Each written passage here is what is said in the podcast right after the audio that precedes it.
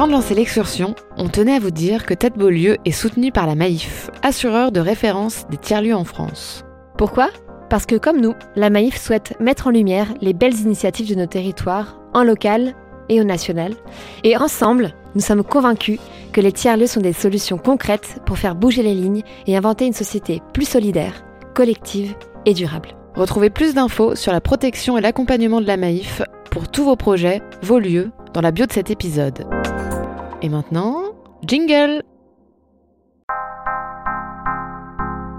Ça, une proposition comme ça, on n'en a qu'une dans la vie, donc euh, faut se lancer. On, on va pas faire n'importe quoi.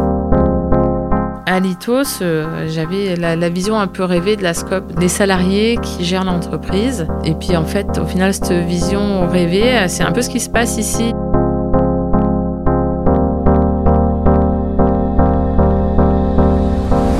Salut, c'est Anaïs. Salut, c'est Déborah. Quel bonheur de vous retrouver dans cette nouvelle saison.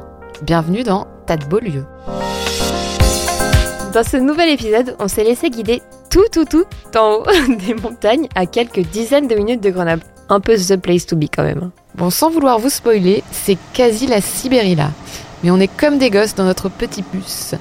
Tout là-haut, on va passer quelques jours avec l'équipe de la Jolie Colo. J'ai nommé Perrine, Pierre, Christian, Mélanie, Michael et tous les autres. C'est une ancienne colo de vacances, reprise par trois couples d'amis qui ont décidé de remettre du sens de leur vie et de créer un lieu ouvert avec une vraie patte artistique à Autran, sur le plateau du Vercors. Ici, on va découvrir les principes de l'habitat partagé, de l'autonomie aussi, de modèles de gouvernance innovants, de partage, du pouvoir citoyen, bref, d'engagement et de cette fameuse quête de sens. Tu vas voir, tu vas adorer le Vercors. C'est beau, c'est vert, c'est sauvage, et là clairement, bah, on est direct dans le bain. Ils annoncent un mètre de neige pour tout le week-end et on est le 1er avril. C'est vrai que c'est magnifique tous ces sommets. Toi, t'as beaucoup de chance d'habiter par ici, hein, quand même. Et figure-toi que j'ai même des potins. Tu savais pas que Tony Parker a racheté la station de Villard-de-Lans, la station du coin, il y a quelques années. On va peut-être croiser du people. Quoi? Tony P? Est-ce que tu penses que t'es prête, baby? Ça fait boum boum dans le club, baby. Oui, madame Tony P. Bon, certes, c'est un peu la folie des grandeurs, mais le plan, c'est justement de sortir des stations de ski. De ces modèles économiques qui sont voués à mourir. Et le vrai problème par ici, c'est surtout la pression immobilière que ça met sur les locaux. Les prix ont flambé depuis le Covid.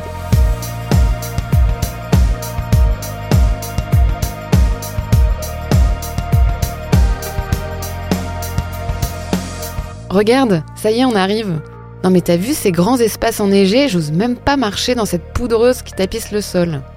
Et cette bâtisse au look des années 70, j'ai un peu l'impression d'être dans un remake de Shining, non? Bon, c'est vrai qu'il n'y a pas beaucoup de voisinage. On va pas être embêté par les vaches, mais j'espère qu'on finira pas la tête tranchée. Hein.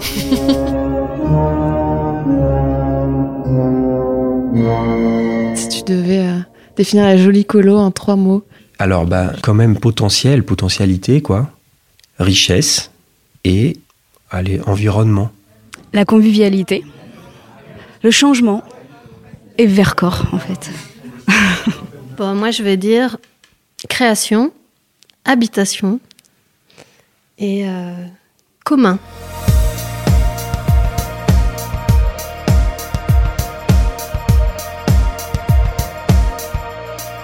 C'était du temps c'est- On, on sait que ça vient de Monsieur Durand Savoyard, maire d'Autran, euh, conseiller général. Je crois que c'était le premier conseiller général du plateau.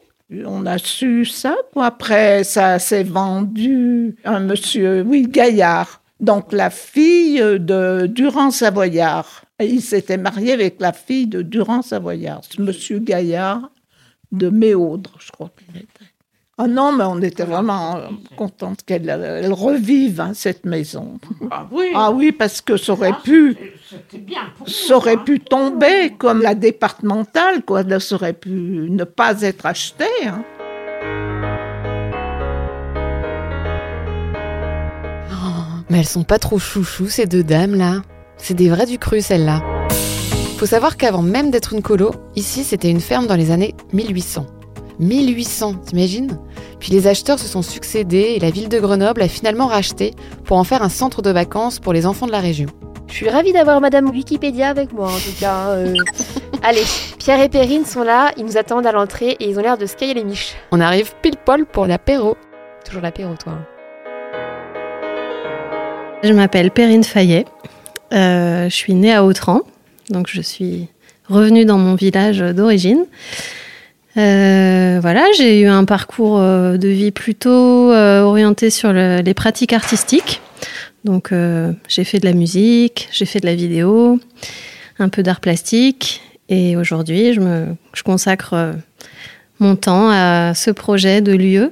C'est pas un projet qu'on avait en tête depuis longtemps. Enfin, comme tout le monde, on a rêvé, étant jeune, d'un lieu euh, collectif, euh, culturel, lieu de vie, etc. Mais bon, on était, euh, on était parti aussi sur d'autres choses. Et en fait, euh, bah, ma sœur Mélanie, euh, qui travaille dans l'entreprise Litos, avec son conjoint Christian, était en recherche d'un nouveau lieu pour implanter leur entreprise et à côté duquel ils pourraient habiter. Donc un lieu qui pourrait potentiellement mêler activité pro et, et lieu de vie. Et en cherchant pour eux, on est allé visiter euh, une première colonie de vacances. Euh, et on s'est dit, ouais, c'est, ça serait super. Par contre, c'est vachement trop grand pour euh, seulement une activité et un couple. Et c'est là que qu'on a commencé à rêver à ce projet euh, qui s'élargirait à d'autres à d'autres personnes et qui permettrait d'intégrer d'autres activités, donc d'amener de la complémentarité, des savoir-faire différents et d'autres euh, habitations, parce qu'il y avait vraiment euh, l'envie dès le départ de faire cohabiter euh, ces deux usages. Et assez rapidement, euh, aussi le, le volet artistique est rentré euh, en jeu, avec l'idée d'avoir un espace de création artistique qui permettrait à des, à des artistes de venir travailler à un endroit où il y a aussi des artisans qui peuvent répondre peut-être à certains de leurs besoins parce qu'ils ont euh, des outils, des savoir-faire. Donc, que ce soit des artistes qui sont sur des projets euh, d'art plastique, par exemple, ou des projets de scénographie pour un spectacle. Euh, voilà. Donc, il y avait cette idée de mélanger ces trois choses dans un même lieu. Suivre son instinct comme ça, c'est beau. hein. Et franchement, avoir un projet qui accueille des artistes de toute la France pour créer au beau milieu de ces montagnes, c'est quand même le kiff. Et fallait oser se lancer, hein.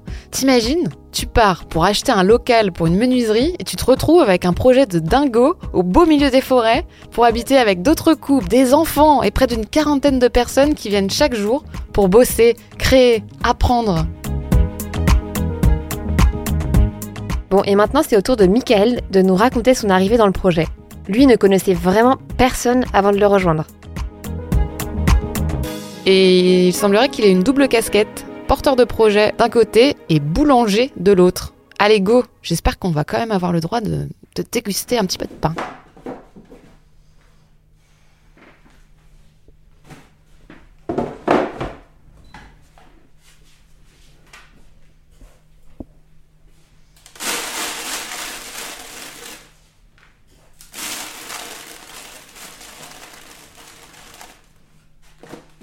Je suis Michael. euh, moi, je suis un des porteurs de projet ici euh, à la Jolie Colo. Donc, on est euh, en montagne, qui est pas ma terre d'origine, puisque moi, il se trouve que je suis toulousain euh, d'origine, donc je suis une euh, pièce rapportée, comme on dit. C'est super, mais c'est vraiment grand. C'est très très grand. Alors, euh, soit on est habitué à ce type de projet. mais c'était pas notre cas. Soit on se dit, mais en fait, qu'est-ce qu'on fait? Est-ce qu'on se lance là-dedans? C'est vraiment. Et puis, bah, en fait, euh, il a pas fallu très longtemps. hein. On a réfléchi un peu, on a revisité une autre fois, puis on s'est dit, mais juste en termes de potentiel, je parle pas que du bâtiment, mais même de, voilà, de l'équipe. Quoi. Moi, je découvrais un peu les gens, je les, les connaissais pas. Euh, Lison, ma compagne, elle les connaissait donc d'avant. Mais euh, en termes de potentiel d'équipe et de, fonctionnement, de créer un projet ensemble à plusieurs, c'était tellement grandiose. On s'est dit, mais ça, une proposition comme ça, on n'en a qu'une dans la vie, donc euh, faut, faut se lancer. On, on va pas faire n'importe quoi, mais par contre, on va, on va se lancer. Donc ça a démarré comme ça. La façon dont on a fait cette boulangerie, c'est vraiment très très lié aux valeurs qu'on porte et ce qu'on veut pour euh, la société là qui nous entoure.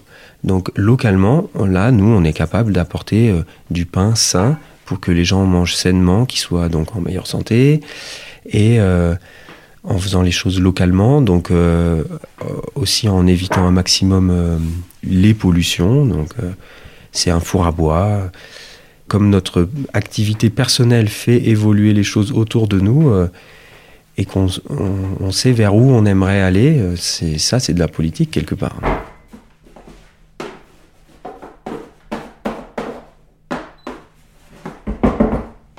Je pense qu'il y a un avant et un après Covid déjà. Je pense qu'ici on a été beaucoup moins infecté que dans les villes, donc euh, on n'a pas été euh, traumatisé par ça. En revanche, euh, ça, on voit qu'il y a des personnes qui avaient déjà des envies de changer de vie avant pour aller dans, la- dans le sens de, de, de ce qu'ils ressentaient et d'une quête de sens, clairement. Et ça, c'est ce qu'on ressent aussi dans les nouveaux arrivants, des gens qui viennent habiter ici. Ils viennent plus comme euh, il y a 20 ans à la recherche d'un lieu calme euh, pour euh, fuir forcément la ville. Bien sûr qu'il y a ça, mais en plus, il y a une quête de sens. Et c'est des gens qui ont envie de s'intégrer dans une dynamique locale et une vie locale et de pouvoir participer à cette vie locale. Ce qui n'était pas forcément le cas avant. Moins en tout cas, euh, je pense, euh, où les gens étaient plus en recherche de, paix et d'aller euh, travailler à la ville parce que c'est là que sont les activités économiques. Alors qu'aujourd'hui, tout un tas de personnes s'interrogent sur le fait d'habiter ici mais de travailler aussi ici. Et c'est aussi l'objet de Sentier commun, c'est que les gens qui ont des projets, qui ont envie de faire euh, leurs activités sur le territoire puissent le faire. Parce qu'on a quand même de gros problèmes au au niveau immobilier, encore plus maintenant avec le Covid, puisqu'il y a beaucoup de gens qui s'installent, qui, ont de l'argent et qui font monter le prix euh, des biens.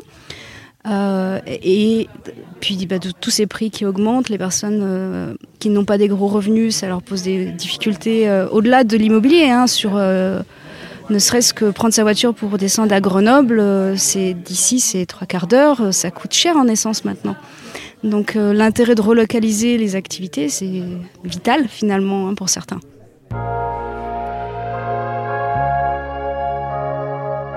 On en parlait justement dans notre saison 1, mais le Covid a vraiment rebattu les cartes à tous les points de vue.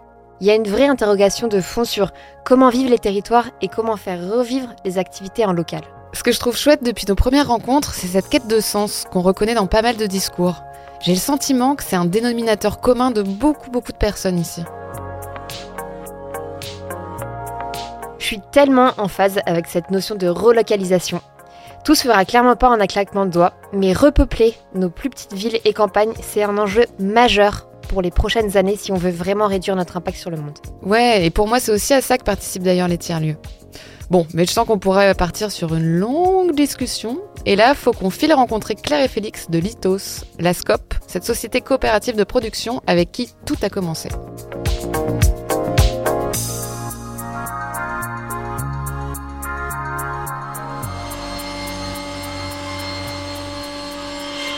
Donc, je m'appelle Claire Ayot. Je suis arrivée à Litos euh, il y a, euh, en 2020, au tout début du premier confinement. J'ai l'opportunité d'intégrer l'entreprise et euh, j'ai sauté sur cette opportunité parce que ça correspondait à mes valeurs, euh, aussi bien au niveau de l'implantation du lieu que de l'entreprise en elle-même, qui est une scope. Une vraie scope euh, un peu rêvée avec euh, des valeurs humaines euh, qui, m'étaient chères et qui me sont chères. C'est une entreprise qui a été créée en 1992 par euh, Régis euh, Picavé, euh, archéologue, et qui euh, no- notamment il travaillait au service de l'archéologie surtout. Donc où il a fait beaucoup de, maquettes et de reconstitutions archéologiques. Et du coup, cette entreprise, elle a évolué jusqu'en 2013 euh, devenir une scope. Donc, euh, elle a été rachetée par ses euh, salariés. Litos, on a beaucoup d'outillage qui ne sert pas à 100% du temps. On trouve ça dommage. Et euh, on s'est dit que ça serait une bonne idée de partager aussi une partie de l'outillage de l'entreprise et d'investir aussi dans de l'outillage dont on aurait besoin nous et les autres entreprises et de pouvoir partager ça dans un premier temps au sein de la Jolie Colo et puis d'en faire profiter aussi euh, d'autres personnes extérieures. euh. Donc euh, ça, c'est des projets qui sont encore en cours où on essaye de trouver la bonne solution, le bon fonctionnement. Ben, moi, je m'appelle Félix. Je suis chez Litos depuis trois ans et demi et je suis maquettiste depuis un peu plus longtemps que ça. Ce que j'aime principalement dans la maquette, c'est de créer de la miniature, c'est faire du décor, des maquettes réalistes et surtout de la maquette historique. Et euh, des, sociétés en France qui font ce genre de maquette-là, il n'y en a pas beaucoup. Du coup, ça fait vraiment partie des spécialités de, de Litos, euh, de créer de la maquette réaliste euh, de toutes pièces. Et, ça, euh, bah, c'est tellement spécifique que, que ça m'a bien botté pour venir ici. Un autre gros point fort de Litos, c'est qu'on est en scope. Donc moi, je suis là depuis à peine trois ans et demi. Euh, je suis déjà salarié associé, donc du coup, ça veut dire que j'ai euh, une part euh, bah, au moins égale à toute celle des, des, autres salariés associés dans, dans, la scope pour les prises de décision. On a, on a un regard sur absolument bah, sur, sur tout en fait, sur l'organisation de l'atelier, sur les finances, sur la santé de l'entreprise. On participe vraiment activement à, à, à la vie de la, de la, boîte et ça c'est quand même assez agréable de ne pas se sentir mis à l'écart et ça nous permet aussi de nous organiser beaucoup plus euh, horizontalement entre nous, avec euh, parce que ça comporte comme avantage et comme inconvénient évidemment. Mais euh, en gros, c'est quand même, ça fait partie des choses qui m'ont fait venir ici et qui me font y rester. On est dans un lieu où il y a beaucoup de monde, ça gravite pas mal, donc en plus de faire une bonne ambiance au moment où on peut se retrouver le midi, le, le, soir, créer des événements, etc. Ça nous offre aussi des possibilités de travailler avec des corps de métier qui nous intéressent, euh, d'avoir des gens directement sur place. Euh, nous aussi, bah, pareil, on rend service euh, aux gens du lieu.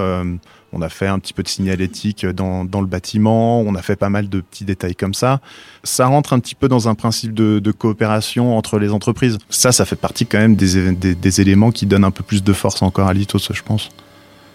Après, est-ce que Litos donne de la force à la Jolicolo Ça, j'en sais rien. C'est pas à moi d'y répondre. En fait, avant d'arriver à Litos, euh, j'avais la, vision un peu rêvée de la scope de euh, les salariés qui, euh, qui gèrent l'entreprise. Et puis en fait, au final, cette vision rêvée, c'est un, peu, un peu ce qui se passe ici euh, à Litos. C'est vraiment, alors c'est peut-être parce qu'on est une petite équipe, on est 6 à 7 personnes à temps plein. On est tous associés à part égale. On a tous le même salaire y compris ceux qui sont là depuis 10 ans et qui ont l'ancienneté en plus, et, évidemment. Mais on est vraiment tous au même niveau. Les décisions sont, sont prises de manière collégiale et on, se réunit régulièrement pour faire un point sur la santé de l'entreprise, l'orientation qu'on veut lui donner, les, les difficultés qu'il peut y avoir. Et du coup, on a tous la même vision à peu près de, de l'entreprise et ça marche très bien. Et du coup, de, de travailler euh, au sein d'une entreprise comme ça, c'est tellement apaisant. En fait, le principe des scopes, c'est d'être véritablement l'affaire de ceux qui y travaillent. Et oui, carrément.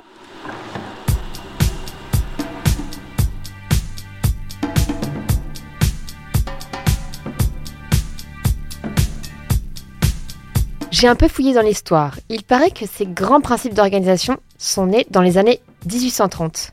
Et je peux te dire que ça n'a pas toujours été une mince affaire pour faire accepter ce format d'entreprise. Ah, le retour de Wiki Déborah. Ouais, ça semble pourtant tellement évident. Ça mériterait d'être tellement plus connu et développé partout en France, surtout quand il s'agit de projets de transition écologique et sociétale. Et c'est sur la bonne voie. Bon, maintenant place à la visite. C'est plein de recoins ici. Perrine va nous guider dans ce labyrinthe. On est sur un bâtiment qui fait environ 1500 mètres carrés. Euh, on a également autour environ 5 hectares de terrain. Sur ces 5 hectares de terrain, il y a 7000 mètres carrés qui sont mis en culture par euh, Nathalie qui s'occupe du, chemin des saisons. Donc là, c'est la, des plantes aromatiques, des plantes et fleurs aromatiques. Donc ça sur, euh, sur une partie du terrain. Ensuite, on a des espaces disons à usage collectif, des espaces verts avec des, tables pour pique-niquer, un coin pour faire un barbecue, un, un, potager, une mare, des poules. On a voilà plutôt des espaces de vie. On a, il y a également un grand champ qui est derrière le bâtiment et qui est utilisé par un éleveur euh, pour y mettre ses vaches et un petit bout de forêt, euh, voilà, qu'on n'utilise pas particulièrement mais qui est là, juste au-dessus de nous.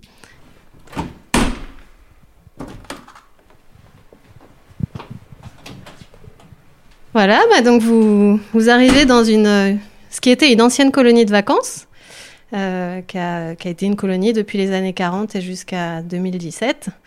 Et donc, bah, vous voyez, il y a des, petites photos un peu partout qui vous permettront de voir euh, la différence entre avant et, après. Donc, on est, en chantier hein, depuis, depuis 4 ans. Donc, vous allez voir qu'il y a des, zones qui sont encore dans leur jus, même si on, on voit le bout des travaux. Donc, euh, voilà, il y a quand même beaucoup de choses qui ont été transformées. Voilà, donc là, on arrive au enfin, sur un demi-étage où on a deux nouveaux ateliers.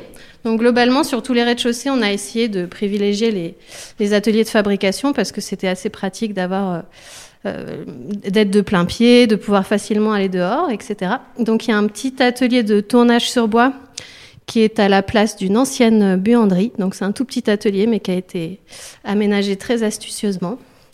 Et un deuxième atelier qui est celui de Emmerich euh, qui fabrique des handpans et qui a créé la marque Bakaipan. Euh, voilà, voilà, donc on continue. Alors ici, j'ai la clé verte. On arrive euh, par le, la, la régie technique de ce qu'on appelle, nous, la salle de création, qui est un espace de résidence artistique, mais qui a aussi d'autres fonctions. Euh, L'idée étant qu'on peut accueillir euh, des activités très variées. On ne se cantonne pas forcément à la création artistique, même si c'est l'objectif principal.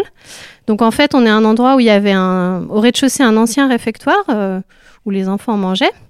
Et au-dessus, il y avait un, grand dortoir avec une vingtaine de lits. Et on a supprimé euh, les deux tiers euh, du plancher pour créer un, un gros volume. Donc maintenant, on a une pièce qui fait euh, presque 5 mètres de hauteur, sur 12 mètres de long par 6 mètres de large, donc c'est un gros volume. Alors là, descendre, ça va être un peu... Vous allez faire attention. On a un petit escalier de... de comment est-ce qu'on dit De meunier, voilà, une échelle qui craque un peu, mais qui est solide.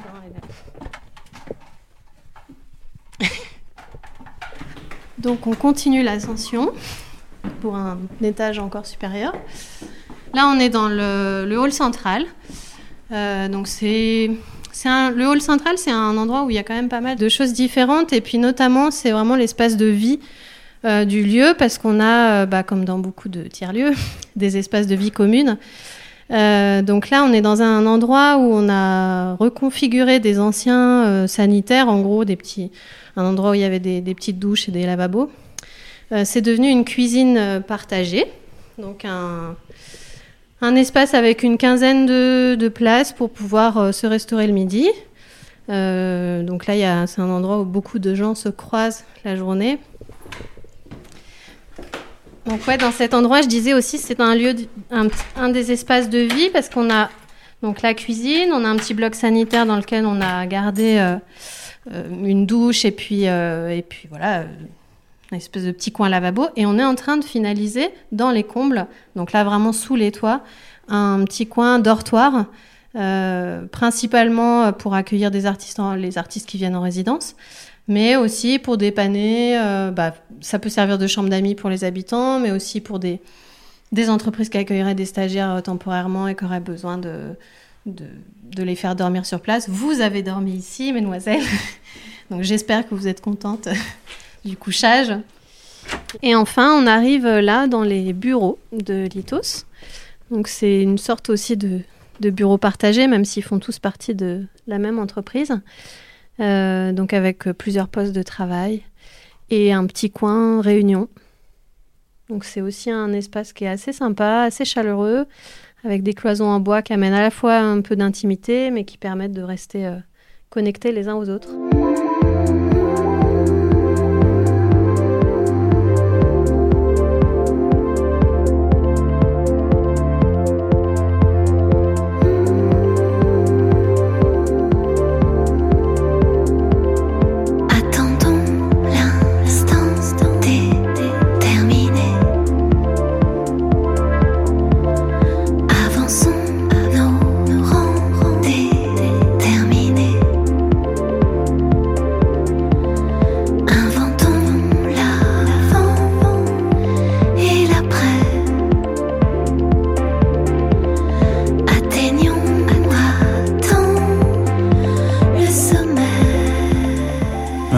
Je m'appelle Pierre euh, Ernico, j'ai 45 ans, je fais 1m80. Euh, Moi j'ai un parcours plutôt dans la musique et dans la culture.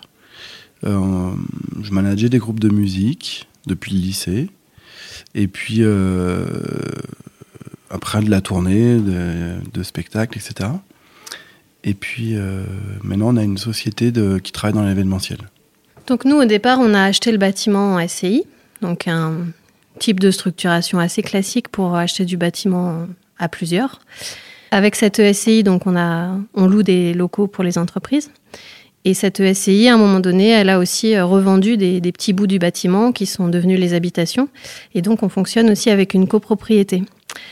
On a donc ces deux entités-là pour gérer le bâtiment. Et on a en parallèle monté une euh, association qui s'appelle La Jolie Colo et qui a, elle, pour vocation de faire vivre et d'animer, de coordonner la vie du lieu, euh, de permettre aussi au, à ce projet d'interagir avec l'extérieur, notamment avec euh, des partenaires sur le territoire, d'autres associations, des élus. C'est parce que ce serait un peu absurde de dialoguer avec eux avec une SCI ou avec une copro. Donc euh, c'est assez intéressant ce, fonctionnement avec trois, entités en fait. On peut parler de chiffres un petit peu. C'est un achat de bâtiment à 260 000 euros. Il n'aurait pas pu se faire si les collectivités n'auraient pas, auraient pas cru au projet. Donc ville de Grenoble et communauté de communes et mairie d'Autran. C'est vraiment fou. Quand tu vois les photos de ce à quoi ça ressemblait avant, tu reconnais rien du tout. C'est assez fascinant de voir comment ils ont réussi à redonner vie à plein d'espaces en créant des liens et en décloisonnant. Ah oui, mais en même temps, faut dire que l'architecture des années 70 n'était pas vraiment dans le décloisonné, tu vois. Perso, je suis fan de leur idée d'ouvrir la salle de répète sur la boulangerie. Sur la forme juridique, c'est quand même cool qu'ils aient pu acheter les murs du lieu dès le début. Ça change tout, je trouve, dans la projection et le façonnage du projet. Et ça leur donne surtout une très grande liberté de faire et de tester. Ils ont quand même des relations avec les politiques, les institutions, mais le rapport de force est très différent quand le bâtiment appartient à la commune, par exemple. Justement, tu fais bien d'en parler. On va rencontrer maintenant un élu local, Pierre Weig. C'est lui qui s'occupe notamment de la participation citoyenne à la mairie d'Autran-Méaude. Je suis Pierre Vec, euh, je suis euh, établi sur le Vercors depuis euh, plus de 20 ans. Et puis je suis maintenant à la retraite depuis quelques depuis 4 ans. Et en 2020, j'ai pris quelques fonctions d'élu parce que j'avais envie de me mobiliser pour ce territoire qui est un territoire exceptionnel, territoire du Vercors. Euh, exceptionnel bien sûr en termes de milieu, mais aussi en termes de d'initiative, d'innovation. C'est un territoire qui a toujours été à la pointe d'un certain nombre d'innovations rurales dans le domaine de, de l'environnement, dans le domaine des nouvelles technologies, de, de, l'internet euh, les dans les écoles, etc. Donc c'est toujours été un, un territoire qui allait de l'avant parce qu'il y avait effectivement un brassage aussi sur ce territoire d'hommes et de femmes qui sont arrivés de l'extérieur et qui ont apporté de l'initiative, apporté des, apporté des, des- des nouvelles idées sur ce territoire, tout en respectant aussi, bien sûr, les, les habitants qui vivent sur ce territoire. Ici, on est sur un tiers-lieu ex- exemplaire, j'allais dire, sur la Jolie Colo, où, où effectivement, tou- je dis toujours, on rassemble les quatre dimensions de, du développement de nos territoires, que sont la dimension bien sûr environnementale. Ici, il y a, il y a un esprit, euh, y a un sens qui est donné effectivement à toute cette, ap- cette approche environnementale au travers de, de, de Nathalie, l'agricultrice qui, qui fait les plantes aromatiques autour, au- au niveau de la, la gestion aussi de cet équipement. Dimension sociale, parce que c'est effectivement un lieu de lien social, d'échange, aussi bien entre des acteurs qui sont dans le lieu, mais aussi avec le reste de la population. Le marché qui a lieu tous les vendredis après-midi est un lieu extraordinaire de, partage, de intergénérationnel entre, entre les acteurs du lieu, mais aussi l'extérieur. C'est bien sûr un lieu économique, puisqu'il y a quand même une vingtaine d'emplois qui sont, qui sont sur le lieu, et qui va peut-être se développer encore, et qui est effectivement pour la commune eh ben, une source intéressante d'activité. Et enfin, le- la dimension culturelle, parce que je pense que dans le développement durable, on parlait toujours des trois piliers, euh, le social, l'environnemental, l'économique.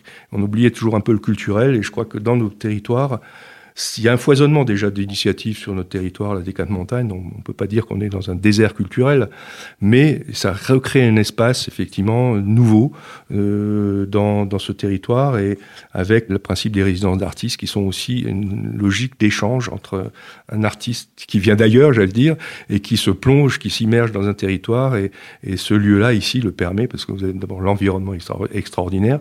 Donc, euh, bien sûr, je pense que alors la politique aujourd'hui est un peu euh, dénigrée. Je crois qu'aujourd'hui, euh, dans les territoires, on a besoin d'espaces de ce, de- d'espaces de ce type-là parce que ce sont des espaces de réflexion. Et, la, réflexion est indispensable sur nos territoires pour construire l'avenir.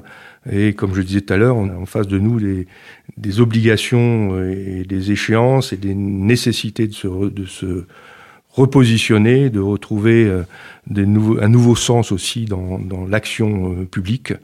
Et ces lieux-là sont des lieux de débat et je pense que sont tout à fait, euh, ils ont une légitimité, il faut les écouter.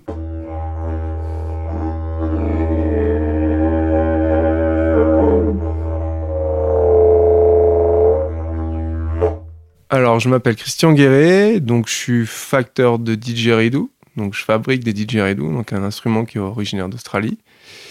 Je suis un des porteurs de projet, je suis artisan. Et euh, bah, je fais partie de l'association La Jolie Colo, qui est l'association qui joue un rôle assez important euh, sur, le, sur ce tiers-lieu, qui, voilà, qui gère euh, beaucoup de choses. Quoi. Les politiques ont besoin de gens un peu comme nous, porteurs de projets, pour, pour justement avoir des idées et se lancer dans ce genre de projet.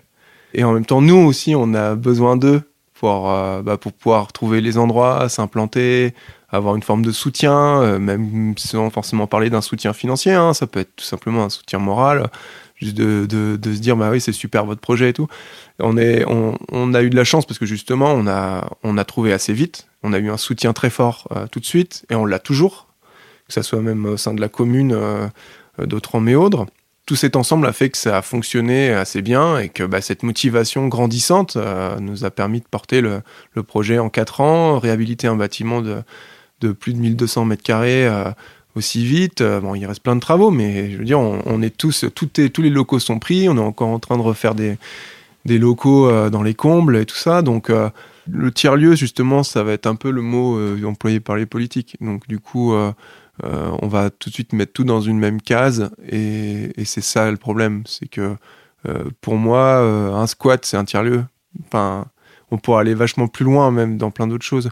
Je pense que tout ce qui permet de rassembler les, gens entre eux et de les faire réfléchir entre eux, euh, c'est des tiers-lieux. En fait, c'est des, boîtes à idées, des, des, lieux de rencontre euh, qui font qu'on avance, euh, justement, qu'on peut faire changer euh, ouais, la culture, euh, même pas forcément changer la culture, mais changer les mentalités.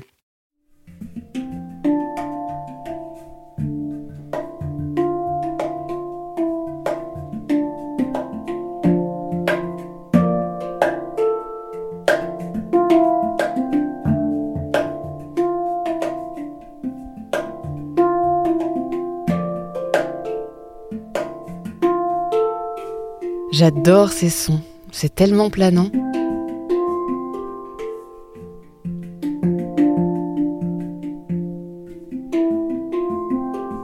En tout cas, moi, ça me fait réfléchir ce dernier truc partagé par Christian. Au fond, c'est plutôt intéressant de poser les choses comme ça. Finalement, on pourrait penser que les tiers-lieux sont un truc très très nouveau en ce moment, que ça a le vent en poupe. Mais en fait, il y a beaucoup d'héritage, notamment des squats, de MJC, les maisons de la jeunesse, des médiathèques aussi. Ouais, et en même temps, bah c'est logique. Les tiers-lieux sont un condensé de tout ça à la fois. Mais ce qui peut déranger, c'est de vouloir tout nommer pareil et de mettre tout le monde dans le même panier. Ah, un sujet qui revient.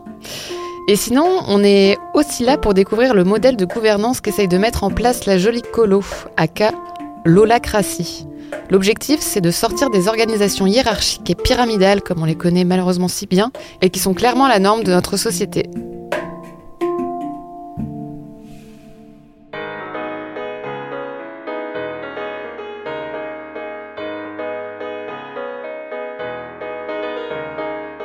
Quand on te dit euh, joli colo, quels sont les mots qui te viennent en tête si tu devais en citer trois? Alors moi, je vais mettre en rencontre. Je vais mettre le mot phare euh, et inspirant. Je pourrais dire partage, euh, humain et, euh, et l'art, voilà. Entente, collaboration, c'est un petit peu les deux mêmes. Et puis, euh, et puis lien social.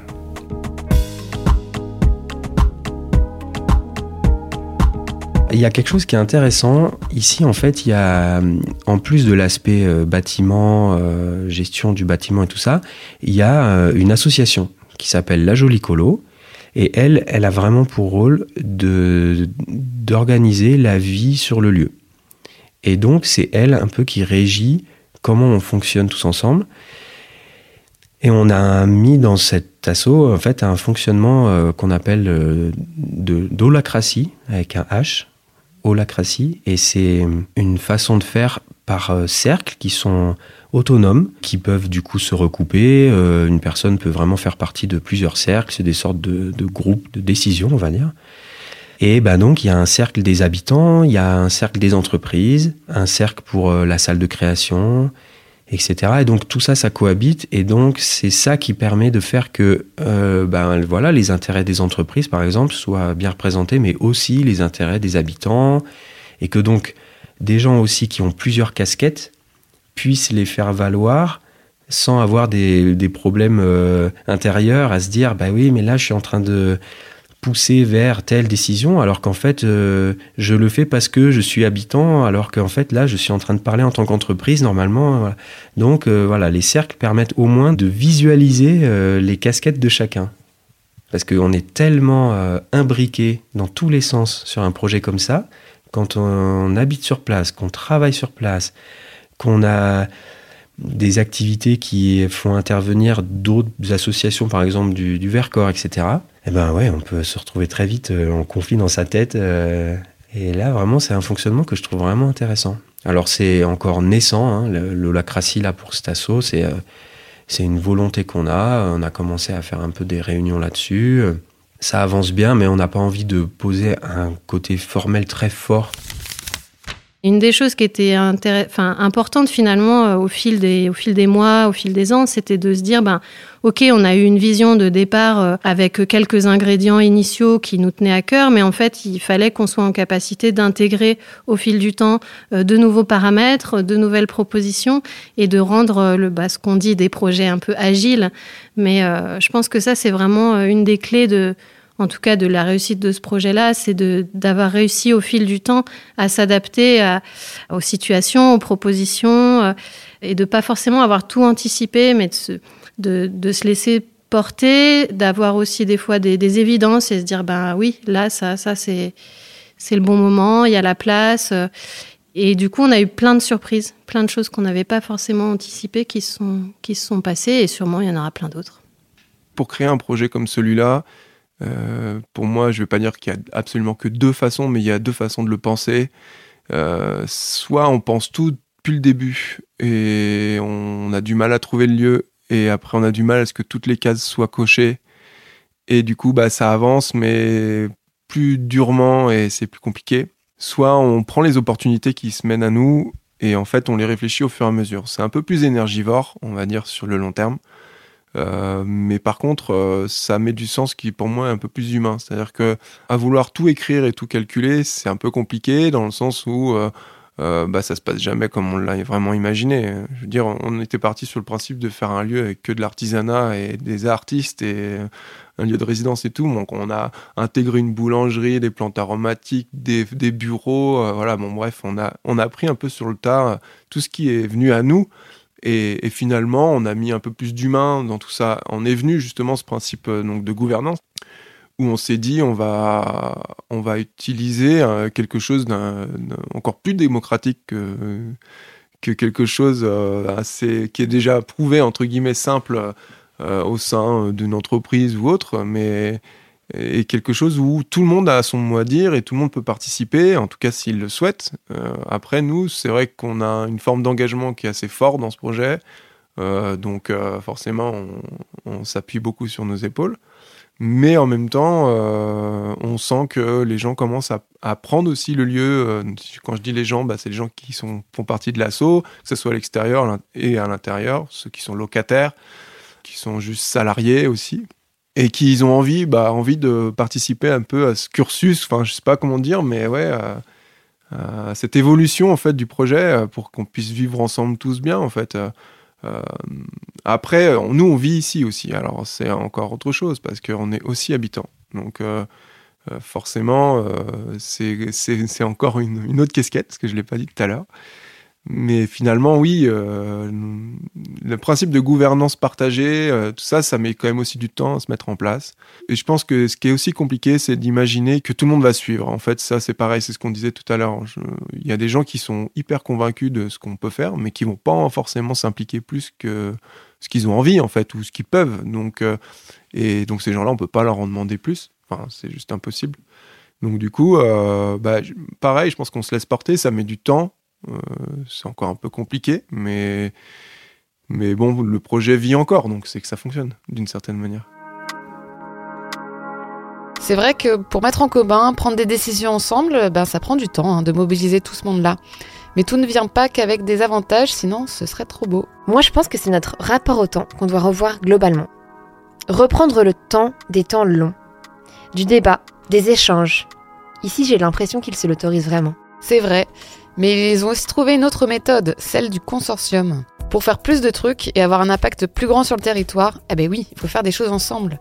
La Jolie Colo est en train de bosser avec d'autres acteurs de la transition sur le territoire pour mettre en commun les ressources, les financements, les idées. Eh bien, Xenia Val. Euh, je suis depuis tout à l'heure coprésidente de Verteco.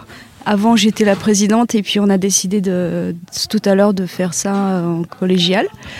On a créé Sentier commun à 4 avec la jolie colo euh, où on est là, avec Utopique et avec euh, la GoPop, la maison des habitants. L'idée, c'était d'être plus fort à plusieurs. Parce qu'on est déjà tous plus ou moins euh, à travailler sur des questions qui touchent à la transition écologique. On fonctionne en holacratie. Il n'y a pas vraiment de hiérarchie, on fonctionne par mode projet. Et euh, pour chaque projet, forcément, il y a une ou deux personnes qui sont référentes, qui portent le projet, parce qu'il ne faut, euh, il faut pas qu'il y ait de flou artistique. Il faut un toujours euh, quelqu'un à qui on, peut s'adresser concrètement, sinon on s'en sort plus. Euh, mais c'est variable et ça bouge selon les projets.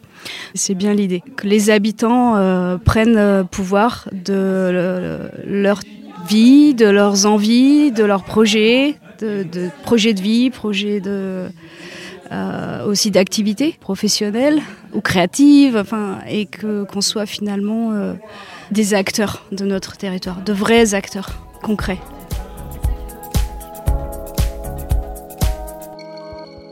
J'entends de plus en plus cette idée de reprendre du pouvoir et ça me réjouit tellement. Ça me réjouit que ces citoyens et citoyennes se bougent pour secouer le système. Et pour moi, c'est en faisant, en montrant que ça marche et que d'autres modèles sont possibles, que ça inspirera d'autres. Enfin, j'espère. Voilà, voilà les amis. Cet épisode touche à sa fin et on espère vous avoir embarqué dans ce monde merveilleux de la jolie colo, aka Sibériland pour le week-end. Le temps est passé bien trop vite. Et puis j'aimais bien notre petit nid douillet niché sous les toits. Bon, plus sérieusement, ce que je retiens de notre passage ici, c'est vraiment cette quête de sens, présente partout, dans tous nos échanges, aussi bien pour les gens qui travaillent, mais aussi les politiques et les citoyens, citoyennes. Ouais, et ben moi ce qui m'a marqué, c'est que la politique et la démocratie, et ben ça arrive jusque dans notre pain. Ici, avec les pains du Vercors et des autres activités, on aligne les valeurs qu'on porte à ce qu'on fait.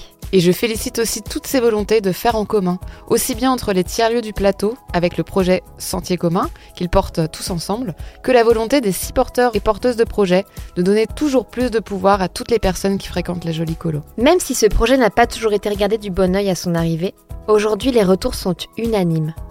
Ce qui fait le succès de ce projet pour moi, c'est l'humilité et la simplicité, voire même l'instinct avec lequel ce projet est porté par l'équipe. Et tout ça dans un village de 1600 habitants, rappelle-toi, en plein cœur des montagnes. C'est dingue de voir une dynamique aussi forte. Ils n'ont rien, rien du tout à envier aux urbains. L'engagement citoyen est bien palpable ici. Et ben moi perso, euh, je crois qu'il me reste deux trois choses à faire. Je vais regarder s'il y a quelques colos à vendre sur le bon coin. merci d'avoir écouté ce nouvel épisode de Tas de Beaulieu. Un grand merci à toute l'équipe de Grande Contrôle pour leur confiance et leur accompagnement depuis le début de l'aventure. Merci à François Touchard pour le mixage, à Hux et Michon pour les musiques originales, et merci aussi bien sûr aux équipes de la Jolie Colo pour leur accueil mémorable sous ce maître de neige. Et si vous avez aimé ce podcast, n'hésitez pas à mettre 5 étoiles sur les plateformes d'écoute. Ça serait un beau coup de pouce pour nous et le projet. En attendant le prochain épisode, vous pouvez nous retrouver sur Instagram et LinkedIn. Toutes vos remarques, recommandations et petits mots doux nous aident à avancer, donc n'hésitez surtout pas à nous envoyer un message. Allez, salut, salut, salut